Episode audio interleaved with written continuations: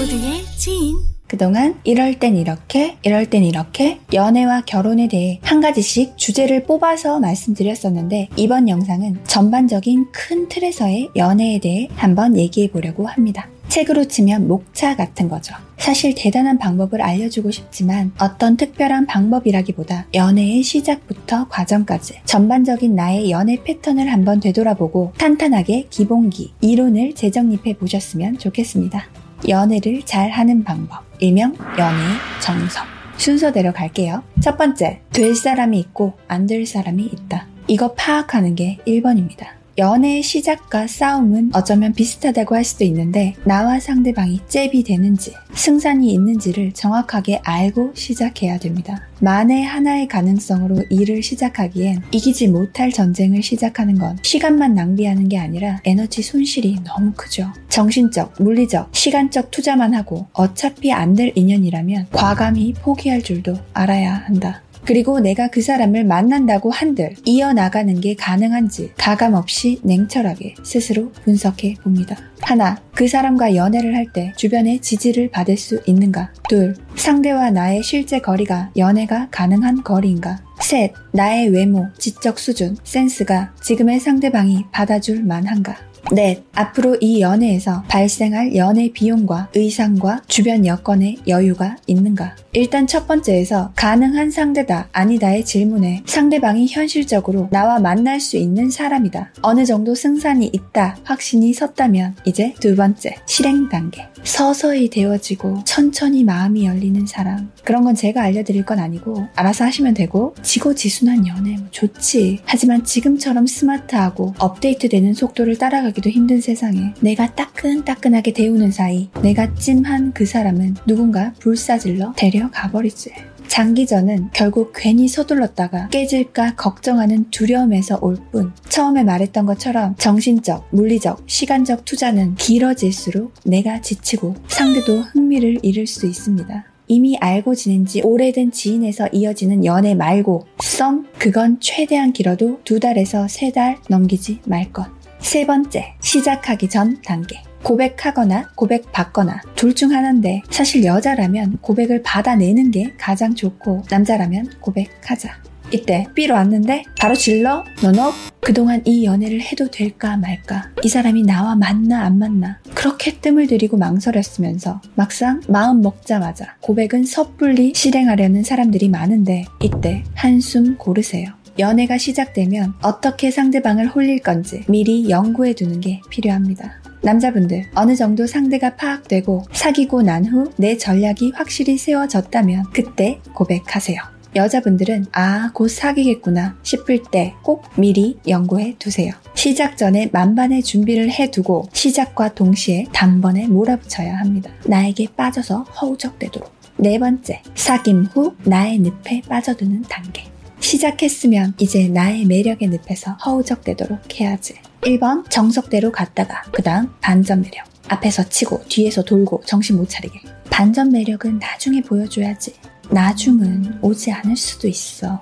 착하게, 다정하게, 밝게 이런 건 늘 기본으로 실행하다가 남자라면 내가 남자니까 너는 내 여자 얘기만 하면 된다. 같은 남자다운 모습. 여자라면 평소 여성 여성스러운 모습만 보였다면 반대로 보이쉬하거나 섹시하거나 흐트러진 모습을 보이면서 예상치 못한 방법으로 상대가 내 매력을 단정 짓지 못하고 빠져나가지 못하게 해야 합니다. 디테일은 본인 스타일에 맞춰서 알아서 연구하세요.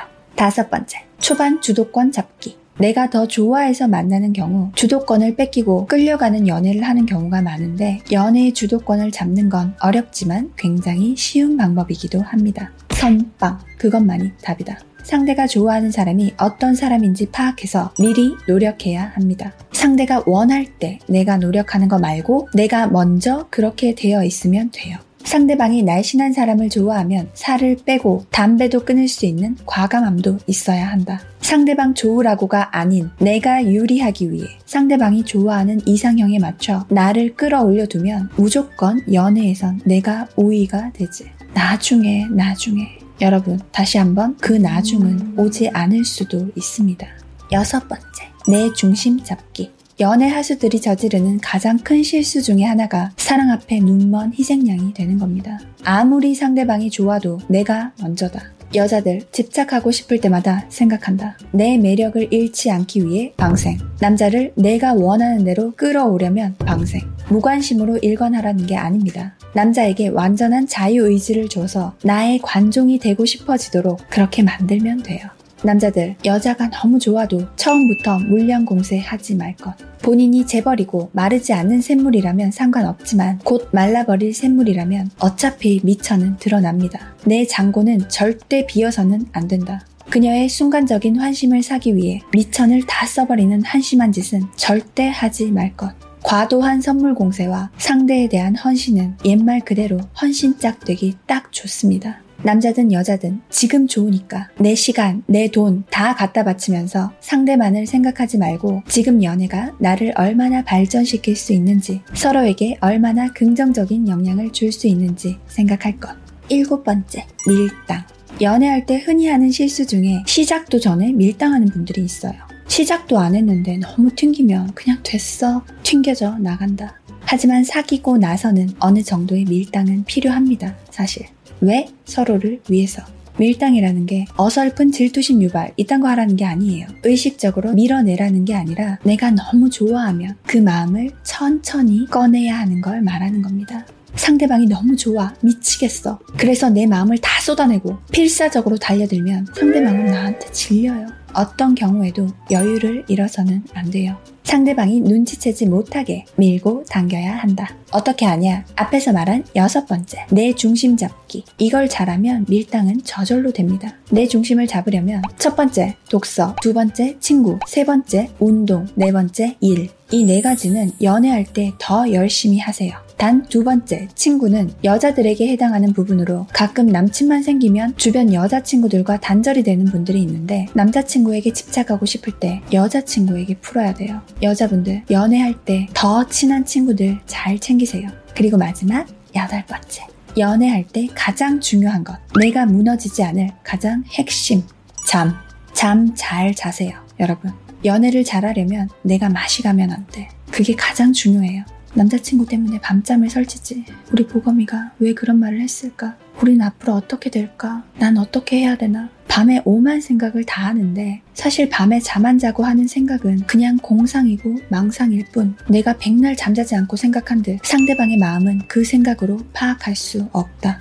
연인 때문에 잠이 안 와? 내가 지금 할 일이 없어서 그래. 그냥 그게 다야. 빨리 자. 자고 다음날 맑은 정신으로 다시 생각합니다. 연애를 잘하는 사람은 절대 밤새 뒤척이지 않는다. 감상에 젖지 말고 일단 잘 것.